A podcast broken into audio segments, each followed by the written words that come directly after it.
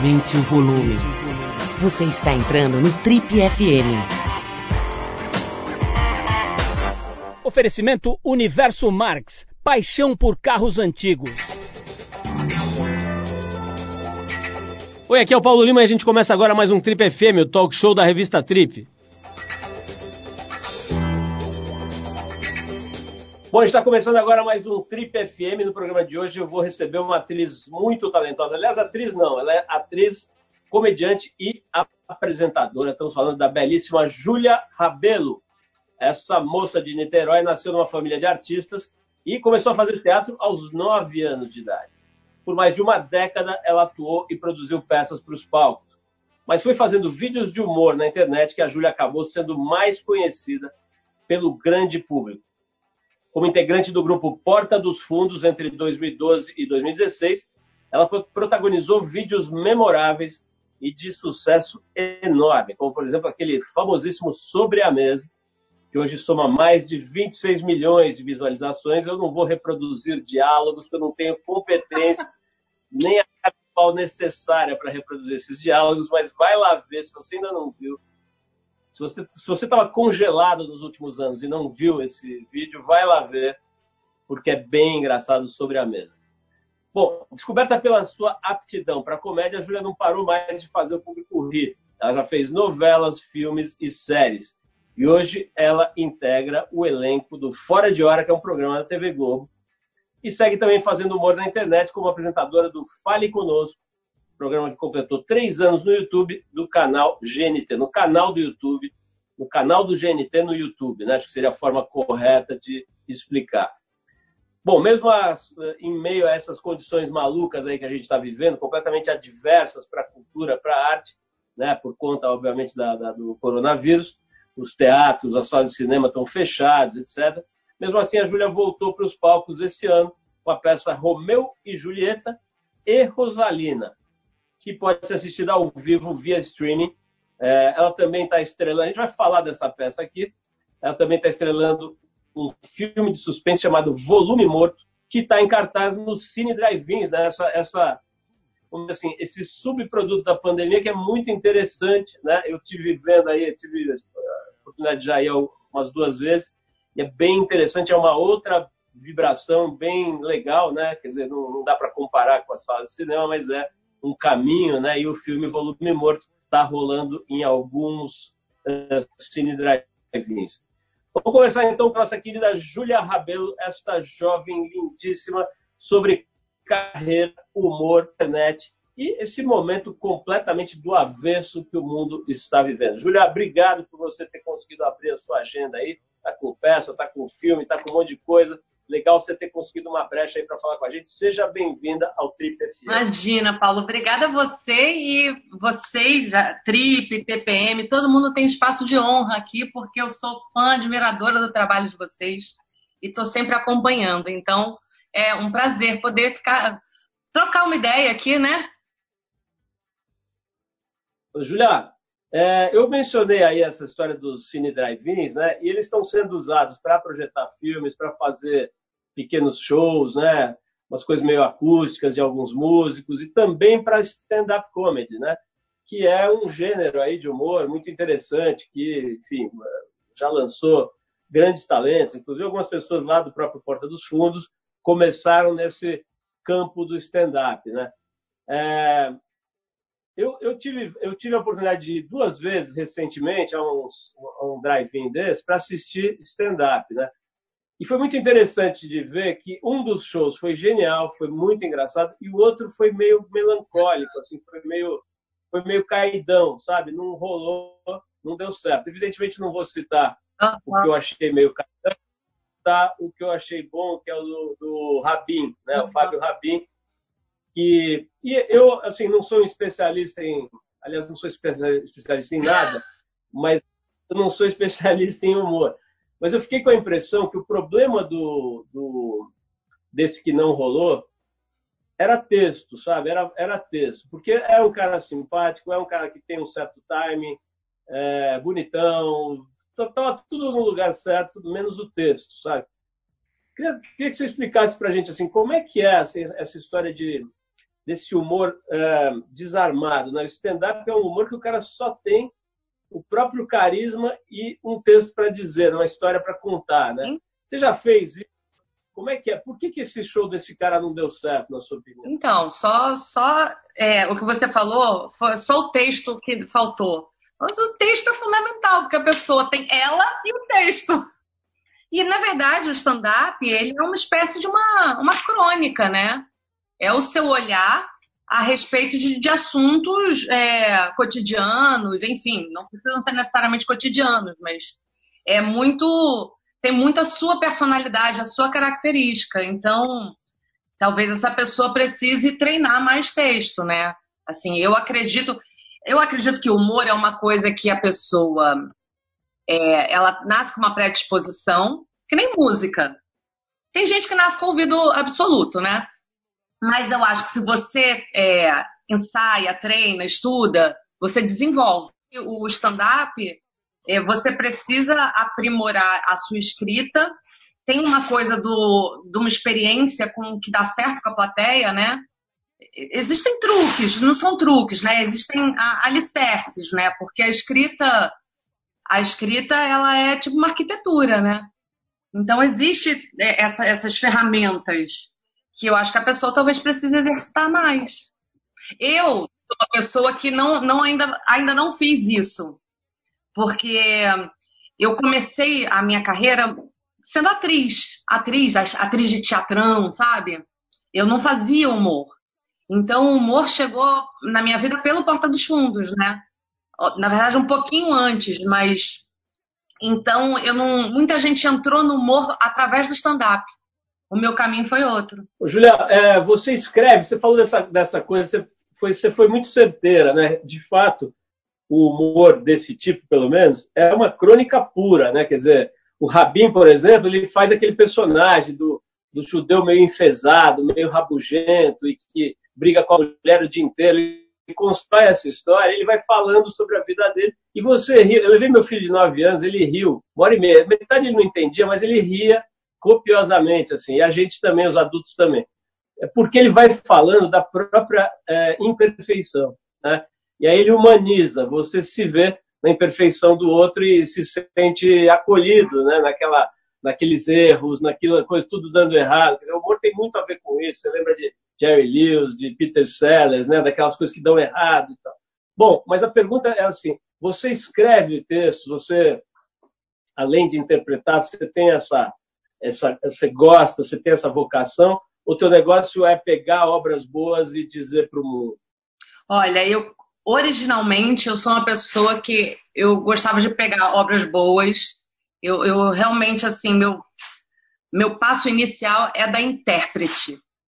Mas, é, com o tempo, você vai aprendendo a, a brincar com todas as ferramentas. E eu, atualmente, de uns anos para cá, principalmente depois desse, dessa relação com o humor, que o humor, ele tomou conta da minha vida, né? E aí eu comecei a, a escrever. E só que eu, como eu sou meio nerdzinha, que eu, eu, tenho, eu tenho muito respeito às coisas, assim, eu, eu admiro muito quem toca de ouvido, mas eu sinto necessidade de estudar para poder saber do que, que eu tô falando, sabe? É, são duas formas de você chegar num conhecimento. E aí eu comecei, assim, a, a estudar, a entender como é que funciona tudo isso. Então, eu venho escrevendo, eu ainda não me digo uma escritora, mas eu venho... É, estudando, tentando entender como funciona tudo isso. Então, tenho textos, tenho desenvolvido trabalhos meus, mas é um universo fascinante. É fascinante. Olha, o, tem um cara aí do mundo dos negócios, né, que chama John Mackey. Ele é o fundador daquele Whole Foods. Você já deve ter ido em alguma viagem, né, nos supermercados lá nos Estados Unidos. Maravilhoso, né? Muito interessantes, muito chiques e muito modernos, né, de coisas... enfim, com certa pegada natural e tal, e ele é um sucesso gigantesco, né, assim, pra você ter uma ideia, ele tem uma margem de lucro infinitamente superior aos concorrentes de varejo de alimentos, né, que, que é difícil, porque as coisas são mais caras, e as pessoas compram mesmo assim porque acreditam. Então, ele virou uma grande referência, né, a empresa foi vendida para a Amazon há pouco tempo, por uma fortuna incalculável, quer dizer, calculável, mas... Venderam para a Amazon, eu não sabia. Foi, é? É, eu, Meu Deus. nosso amigo Bezos é, é, comprou, né? E, mas, enfim, estou falando tudo isso porque o, o John Mackey, ele, ele escreve livros e dá palestra e tal, e ele fala muito o seguinte, olha, ninguém me pergunta quanto tempo demorou entre a primeira e a terceira loja. E, ou seja, o primeiro trecho da estrada, né, as pessoas às vezes esquecem. Eu estava eu, eu lendo aqui, né, que essa tua, teu início, como aliás, sei lá, a grande maioria dos atores, é uma relação desgraçada, né? E eu queria conhecer um pouco as suas primeiras, as primeiras lojas do seu Whole Foods aí. Como foi esse período da tua vida? Olha, eu primeiro, assim, eu venho de uma família de artistas, né? Grande, mas é engraçado que a gente, a gente trabalha tanto que a gente pouco se prestigia, a gente pouco se assiste. A minha família vem mais de músicos. É, então, eu tenho isso como influência. Eu comecei a estudar teatro muito cedo. Eu comecei com nove anos e com nove anos, só que eu tinha assim, é, só para mostrar o panorama, o meu irmão, que é dois anos mais velho do que eu, ele descobriu com sete anos, descobriu, né? Com sete anos que ele era pianista erudito. E ele é até hoje. Ele mora na Europa, dá concertos, enfim. E ele, desde os sete anos, ele estuda oito horas por dia de piano. E aí, eu já comecei assim, a, desde muito cedo, desde os meus cinco anos, a tentar descobrir o que, que eu era. E aí eu me descobri com nove anos no teatro, que eu fiquei completamente apaixonada pela... pelo ofício, por tudo, enfim. E comecei, eu não fui atriz mirim, eu estudava. E aí, com, esperei, assim, fiz dos nove até os dezesseis, eu não parei de fazer cursos livres, essas coisas. E com dezesseis anos eu entrei no, na C A L, que era o curso profissionalizante.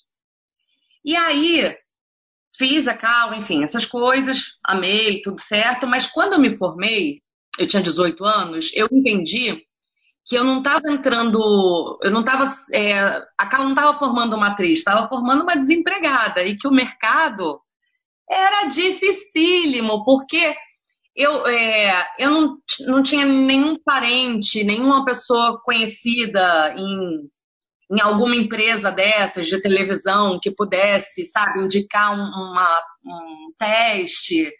Eu... Eu nunca me enquadrei no perfil das meninas bonitas que eram chamadas para teste.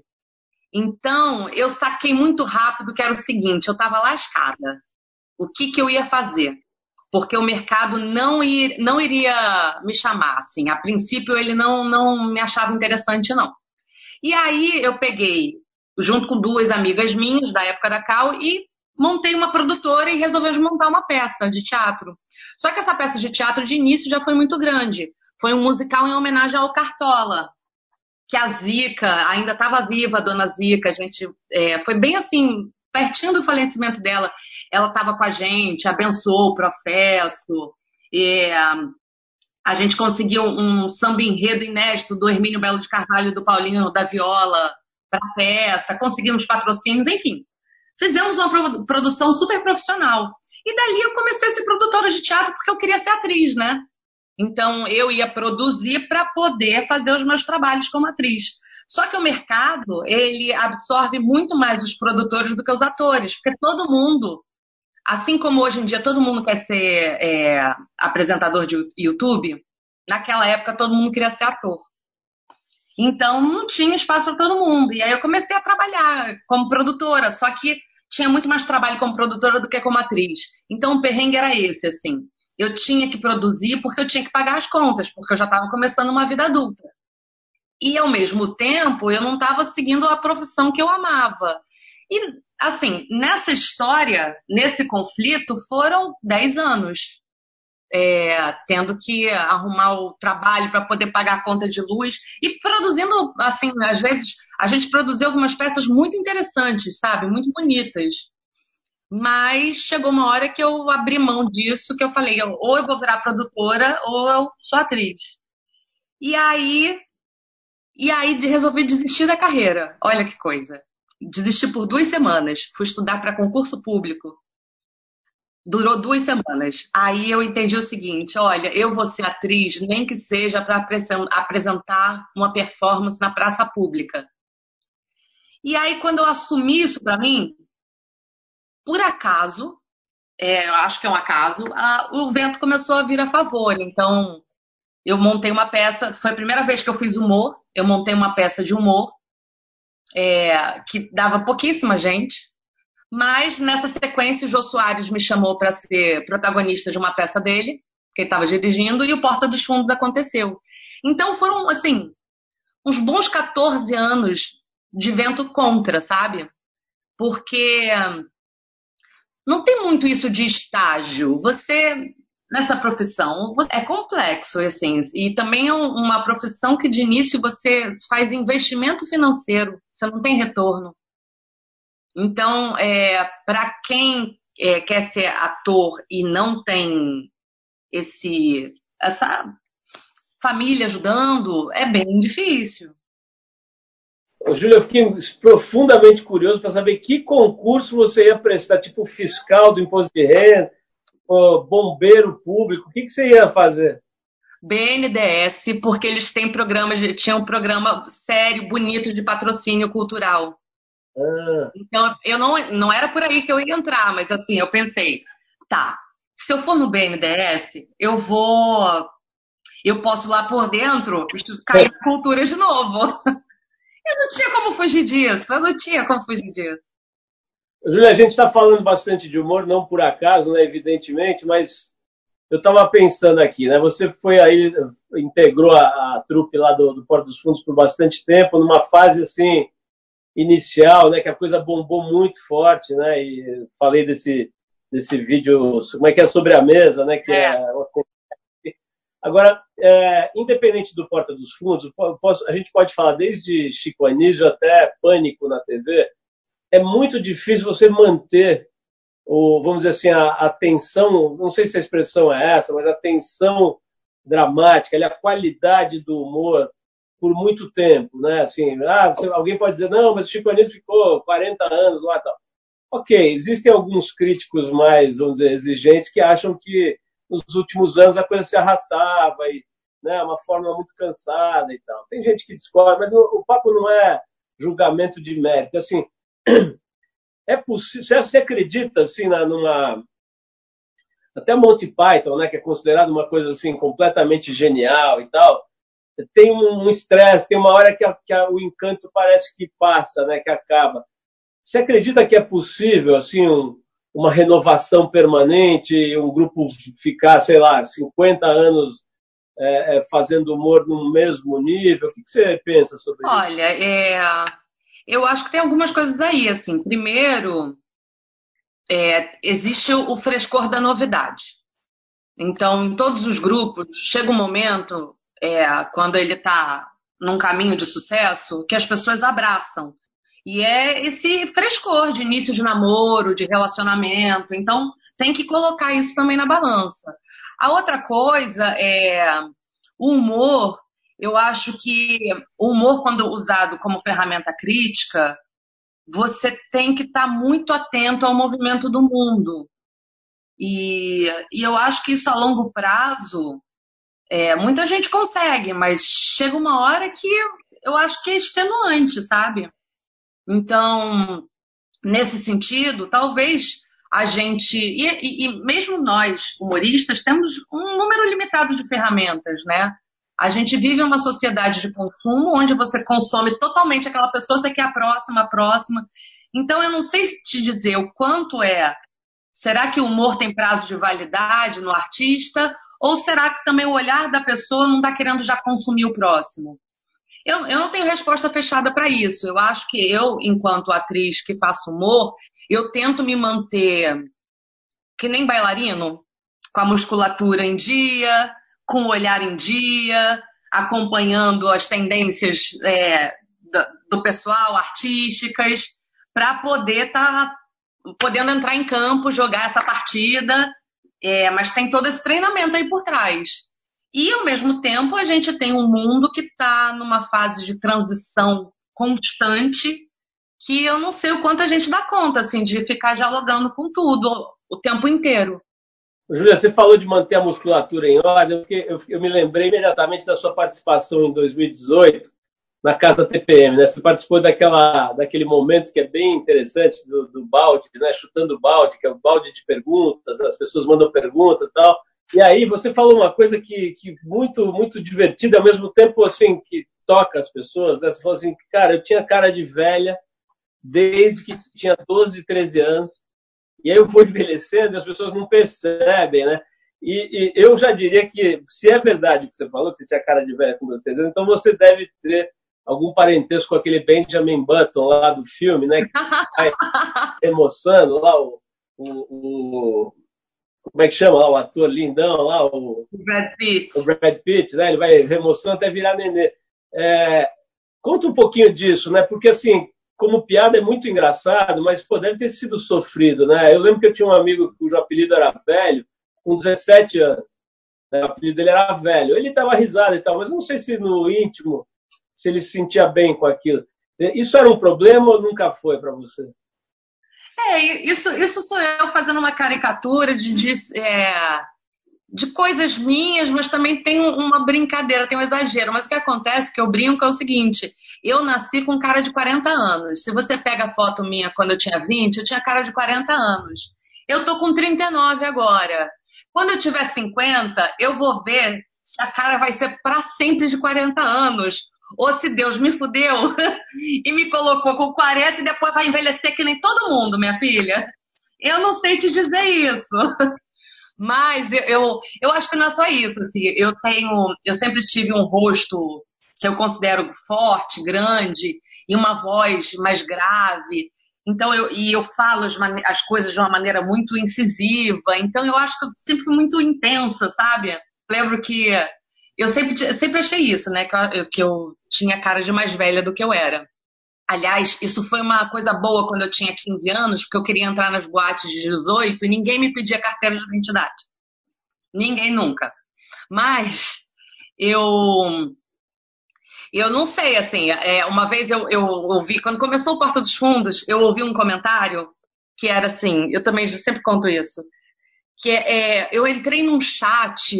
Era alguma coisa de Google Alerta que tinha com o meu nome. Aí eu entrei num chat das pessoas falando sobre o Porta dos Fundos. Aí as pessoas começavam a falar sobre as meninas do Porta dos Fundos. E um monte de elogio, um monte de elogio naquela fase que era todo mundo assim, conhecendo a gente, aquele namoro total. E aí só tinha um comentário que era assim, é, Júlia Rabello, é, cara de velha, voz de homem, sem mais.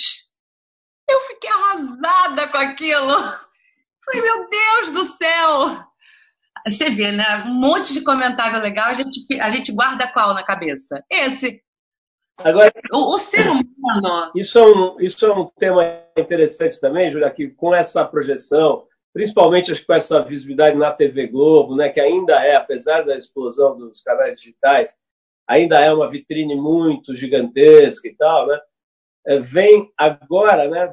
Acho que sempre teve, mas pô, antes, sei lá, você recebia cartas na Central Globo de correspondência. Agora é uma exposição violenta, né? A essa, essa loucura toda que tá, né? De haters, de doentes, de várias enfermarias, né? Que brotam nessa, nesse campo digital, né?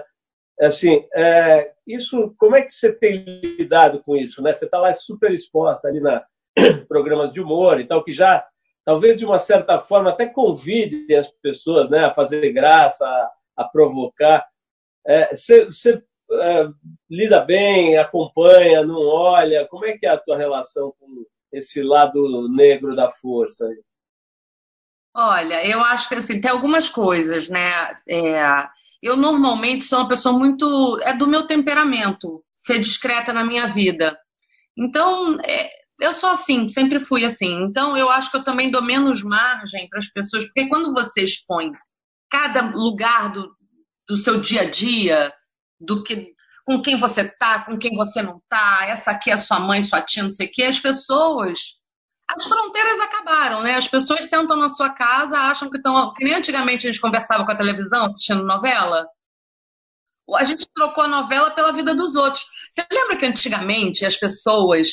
Por exemplo, uma vilã da novela das nove tinha que ter cuidado para sair na rua, porque senão apanhava. Só que as pessoas hoje em dia fazem isso com as pessoas de verdade. Então a gente... Todo mundo virou um pouco programa de televisão, né? As nossas vidas viraram um pouco programa de televisão da, das pessoas. As pessoas passam o dia inteiro naquele story do, do Instagram vendo a vida das pessoas. Então, eu já não sou uma pessoa que tenho por temperamento me expor dessa maneira. Mas eu tenho um trabalho que expõe.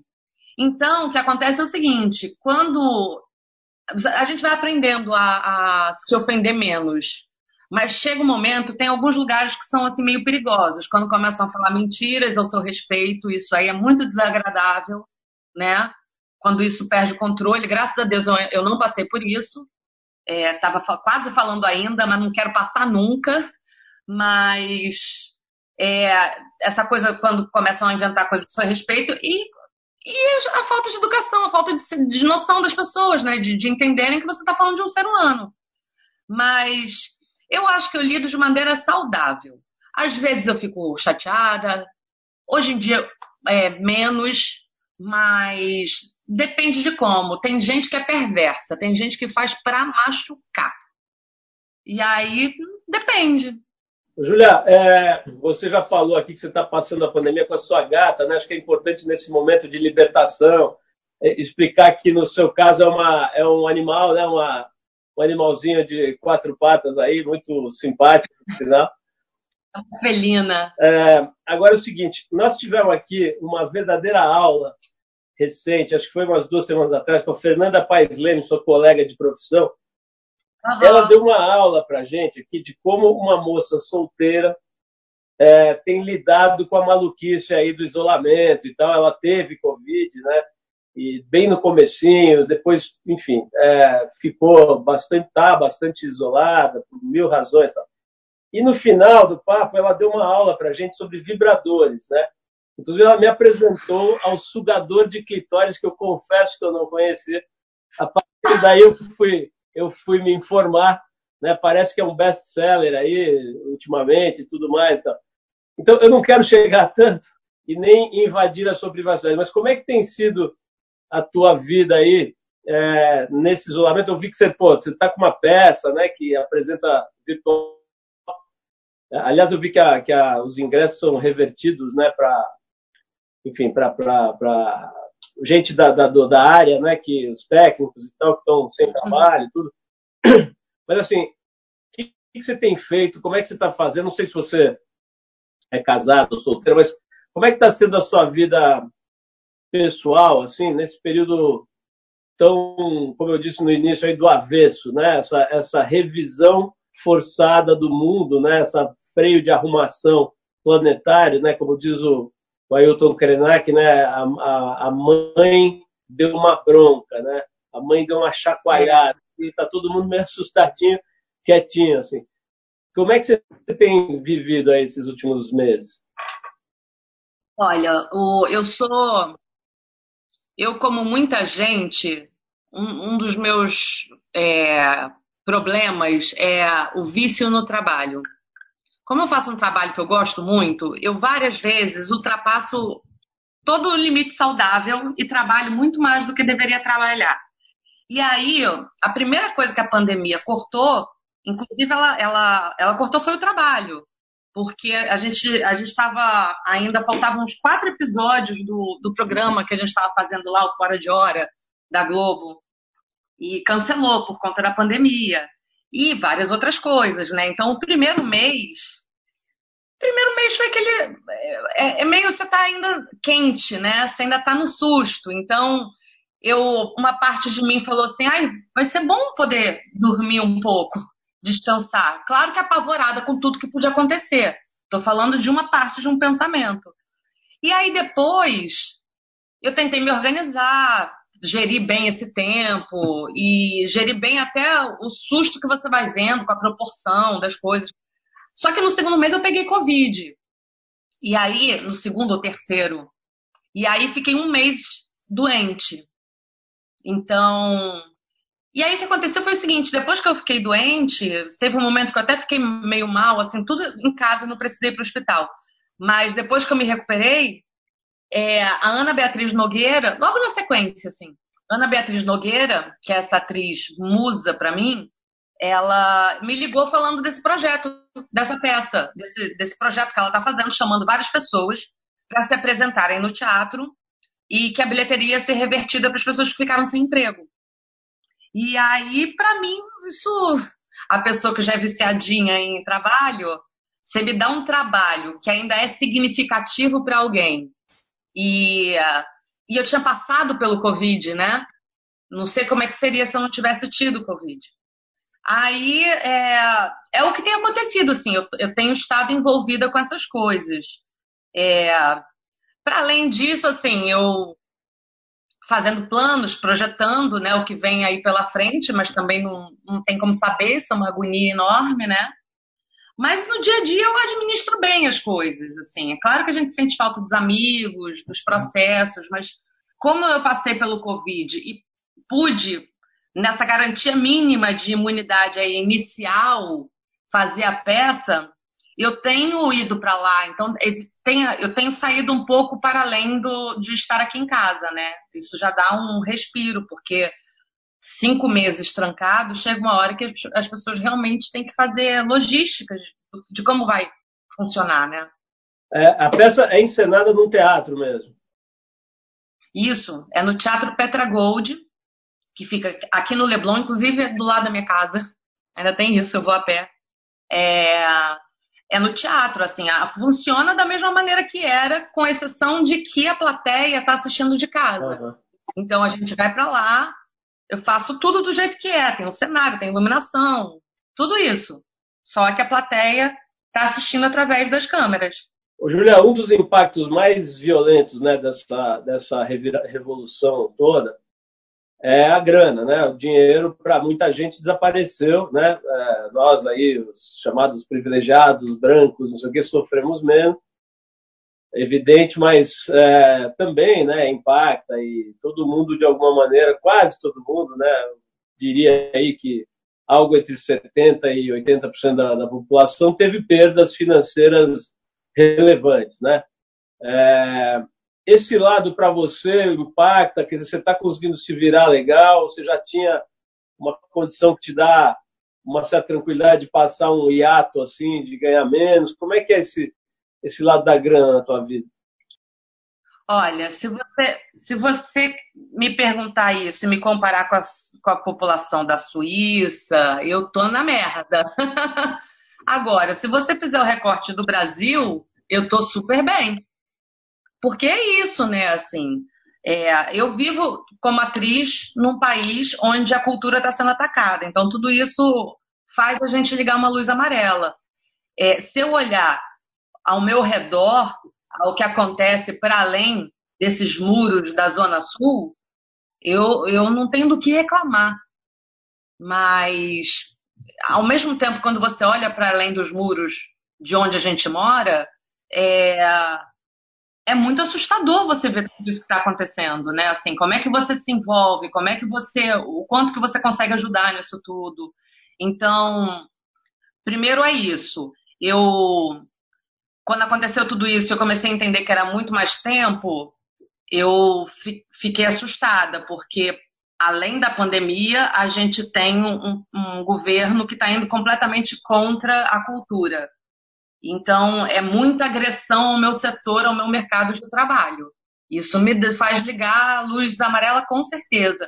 Para além disso, eu sou uma pessoa que tem de temperamento ser um mínimo planejada. Então, não é que eu faço as curtas, mas ao mesmo tempo, a gente não é só a gente, a gente é o nosso redor, a gente é a nossa família, a gente é nossos amigos, a gente é a galera que tem o mesmo meio de trabalho que a gente. Então... Estou tentando ver como é que a gente se equilibra no meio disso tudo, né? É, não é uma matemática simples. Não, não dá para pensar que é só o meu, sabe? Deixa eu sentar em cima de um colchão de dinheiro aqui. Não que eu tenha, tá? Mas é, tem que se equilibrar nesses pensamentos, né? Assim, não acho, acho que não é, não é simples para ninguém, mas para algumas pessoas é sobre-humano. Eu, indo lá no teatro... Eu já fiz peças lá no Teatro Petra Gold. E eu encontrei com um baleiro. Encontrei, na verdade, encontrei... Eu estava para entrar no teatro, ali é uma galeria, e um moço veio me ajudar. E aí eu comecei a conversar com esse moço. E aí eu lembrei que ele era um moço baleiro que ficava ali na porta. E ele me contou que ele está morando na rua. Então, você começa a conversando com as pessoas, você vai vendo a proporção disso na vida de cada um, né? Ô, Júlia, o pessoal... E, tem... e Deus ficou mais rico, então vai entender.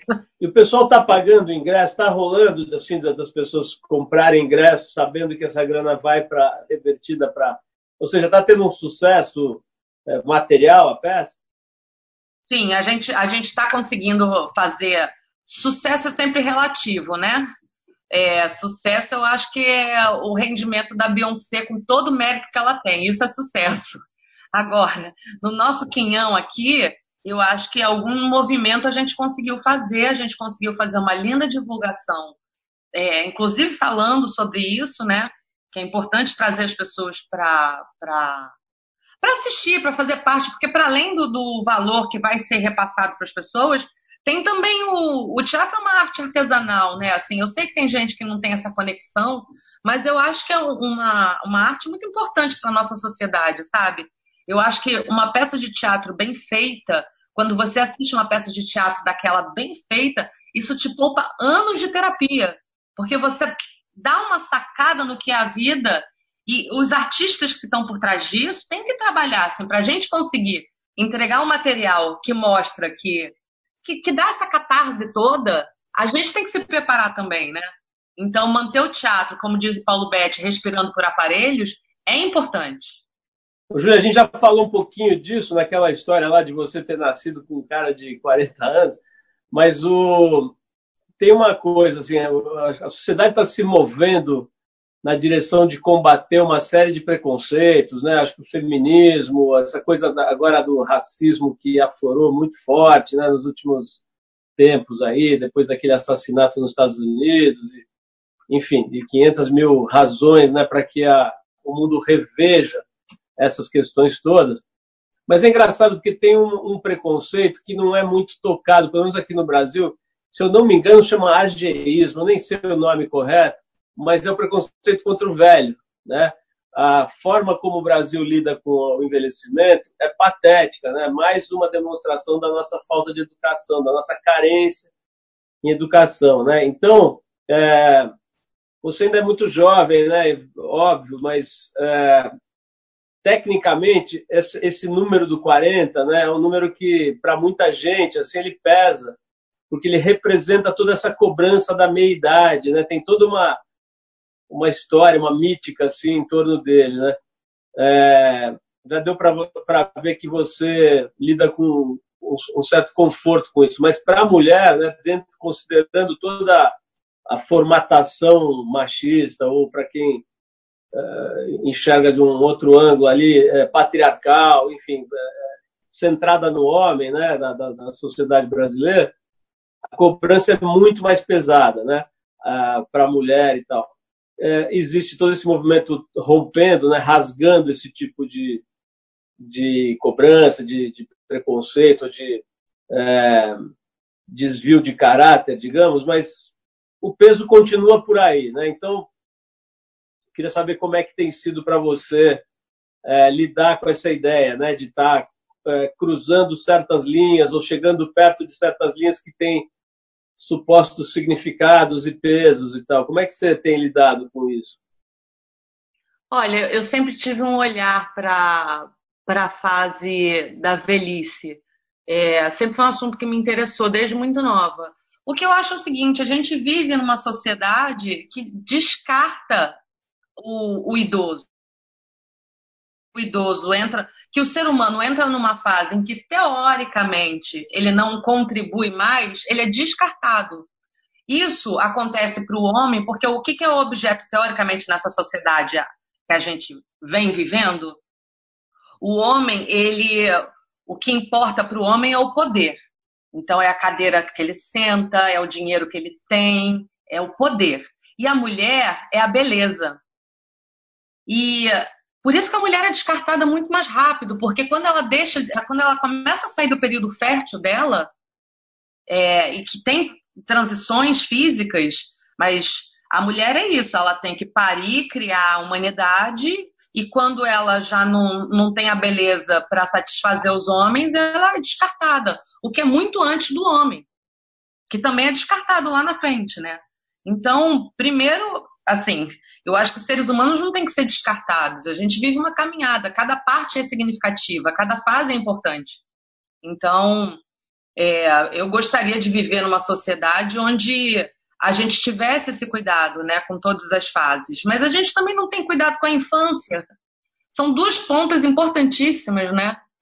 Mas a maneira que eu lido é tentando entender, ler, para poder falar sobre.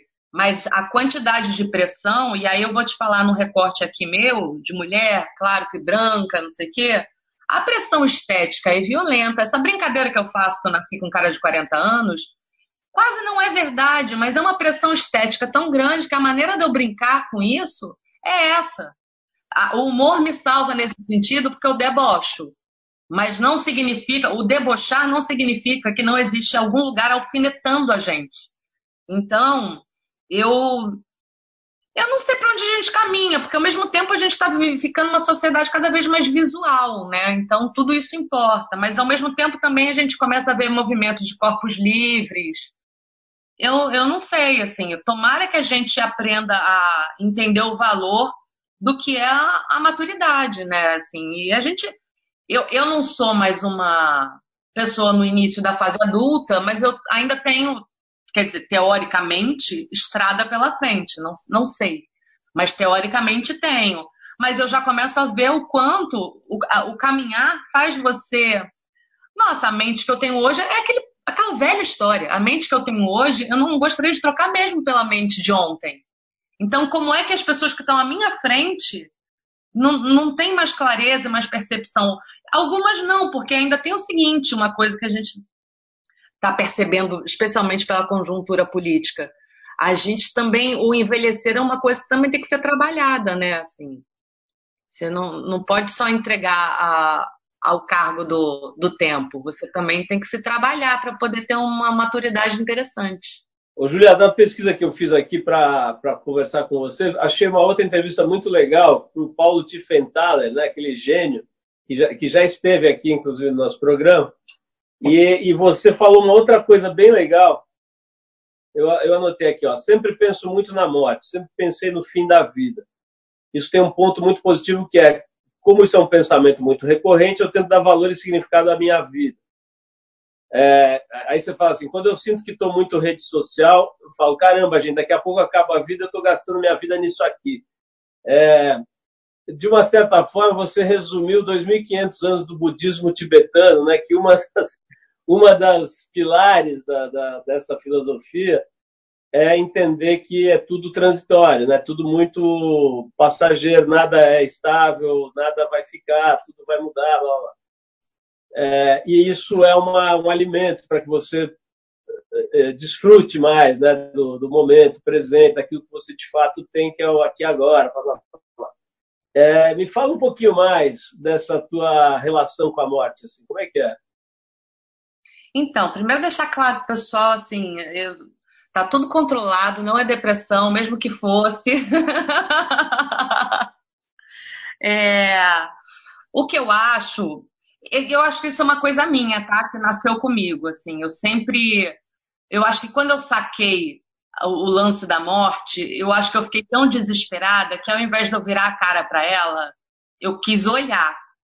Então, eu lembro muito daquele filme, que eu não vou lembrar o nome, que eu sou péssima com nomes, mas é do Bergman, que tem aquela cena que joga xadrez com a morte, a pessoa joga xadrez com a morte.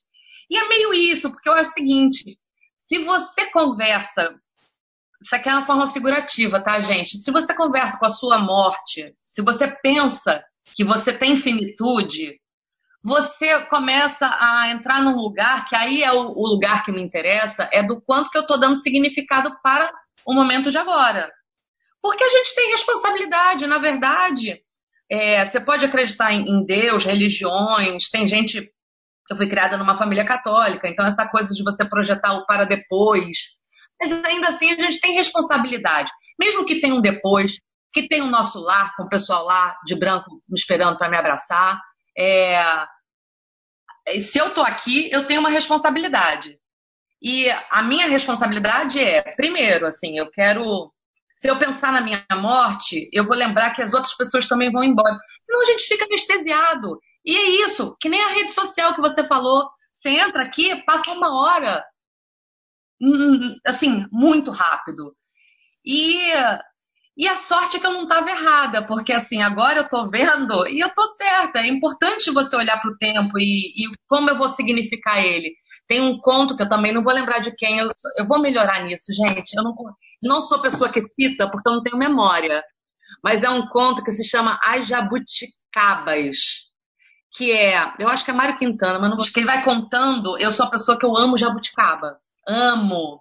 Então eu pego aquela baciona, sabe? E quem ama jabuticaba sabe que você... De cara você cai de boca nas grandonas, mas depois você começa, que você vai vendo que vai acabando... Você vai separando umas grandonas para o final. Então, esse, esse conto é mais ou menos isso. Ele começa a falar é, como você lida com uma bacia de jabuticaba, como você lida com o tempo da vida. Quando você está no início, você come tudo, você nem seleciona. É a grandona, é a pequena. E quando você começa a ver que está acabando, você fala, não, essa grandona eu vou deixar aqui um pouquinho mais para o final. Você vai lidando com, com o tempo que você tem, né? Você começa a ter esse olhar. E eu acho que assim, finalizando, falei pra, pra caramba, mas é, você poder olhar metaforicamente pra morte, lembrar que existe morte, faz com que você faça boas escolhas no, no período que você tem, que a gente nunca sabe qual é.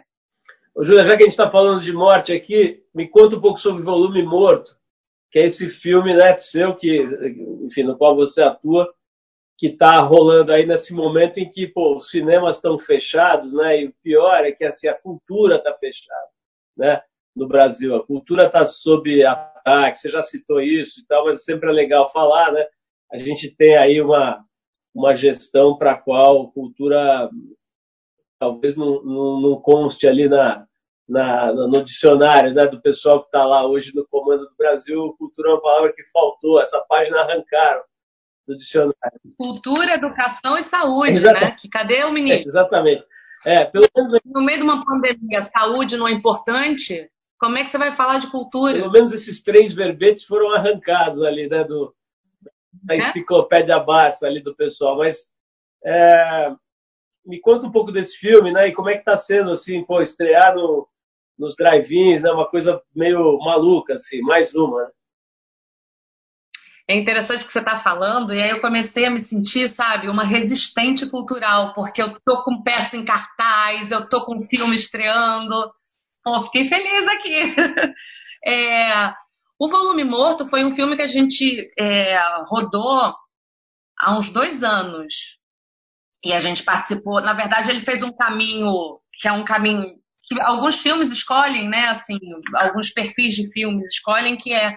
É, passar por festivais antes de estrear, né? Então ele passou por alguns festivais fora do país, foi super bem. É, a gente fez o Festival de Brasília e tá estreando agora. É um filme que eu tenho muito carinho, porque para você ver, né? Eu, eu acho um filme super interessante. Eu acho que o Cauê, o diretor e roteirista, ele soube instaurar uma atmosfera que para um suspense é uma coisa muito importante. Eu acho que ele foi muito feliz. A fotografia é muito bonita. E eu sou suspeita para falar, mas eu vou falar dos meus colegas, não de mim. O elenco é sensacional, tá super bem, super afinado, é um elenco pequenininho. E, e a história é isso, assim, é uma história que você vai entrando, você tenta descobrir. É uma professora que chama os pais no, no colégio para entender os problemas que o filho desse casal tá tendo. E, na verdade, é, ele, ele tá mudo. Ele, ele mexe a boca, mas ele não emite som. Então, começa em cima disso, assim, o que, que é isso que está acontecendo? E aí é, é um suspense em cima disso.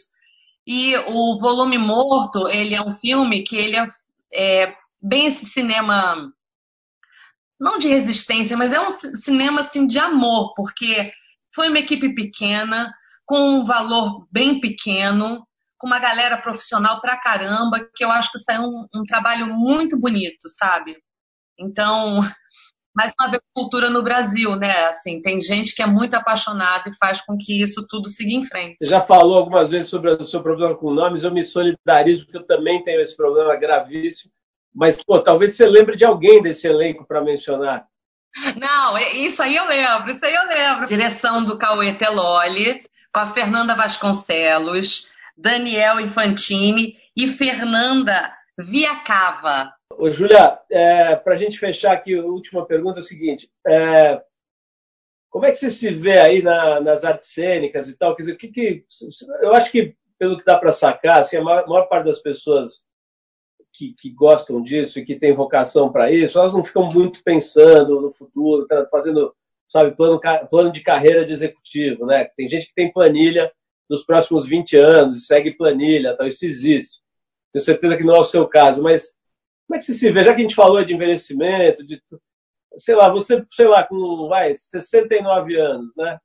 Daqui a trinta anos. É, o que, que você quer estar tá fazendo? Como é que você se imagina? Assim, você consegue fazer esse exercício? Ah, eu...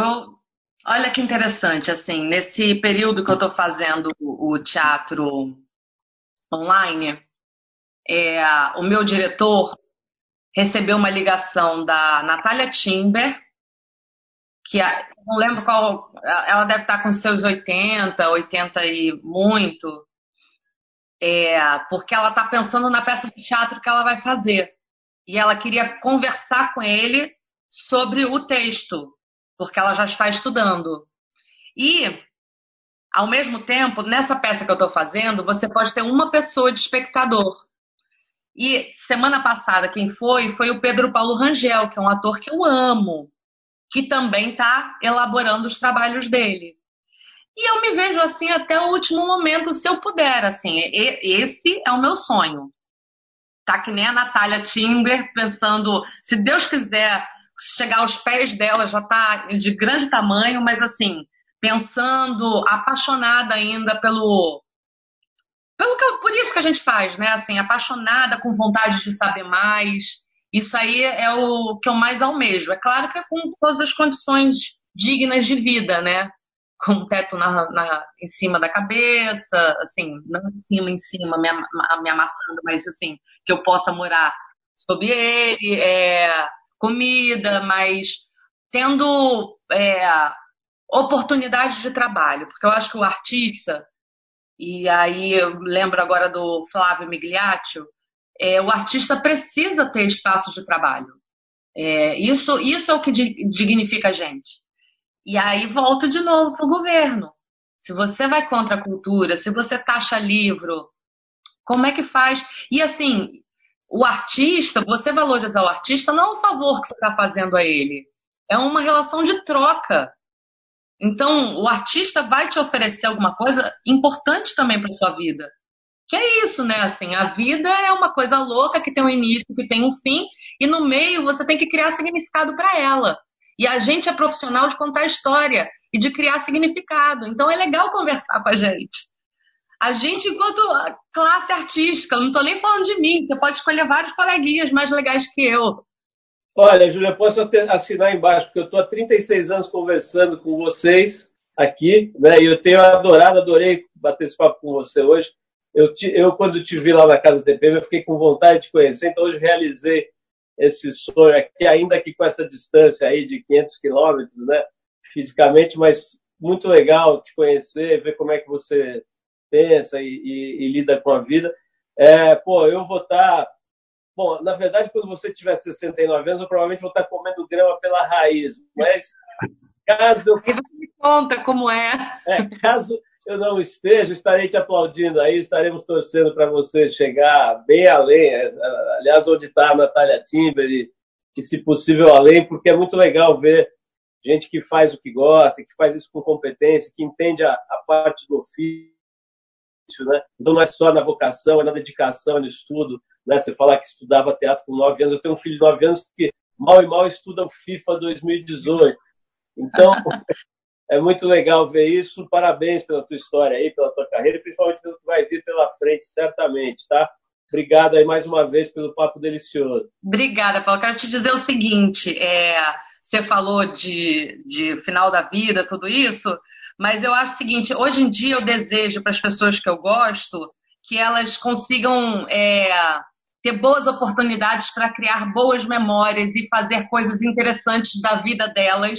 E depois aí não é com a gente, a gente não sabe o que, que vai acontecer. Então eu torço para nesse momento as pessoas que eu admiro criem coisas legais e que façam bem a elas. E aí, te retribuindo esse afeto, eu sei que você já faz isso, tudo isso que vocês fazem, esses trabalhos de vocês, Casa T P M, T P M Transformadores, já é algo que você pode ficar tranquilo que você já está dando um significado lindo a várias vidas e a, a de vocês.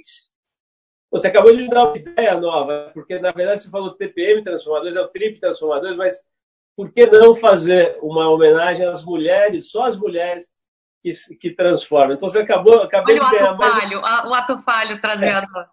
É, acabei de ganhar mais um presente desse papo aqui, que é uma ideia de um evento novo. Obrigado, viu, Júlia? Muito legal. Um prazer de verdade aí te conhecer.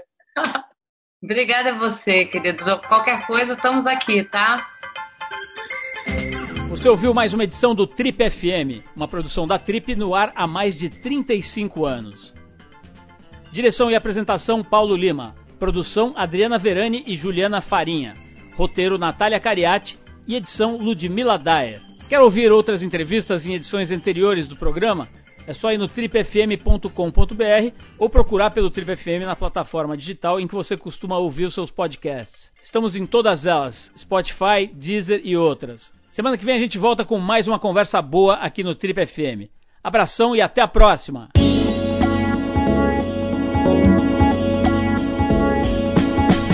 Você ouviu Trip F M.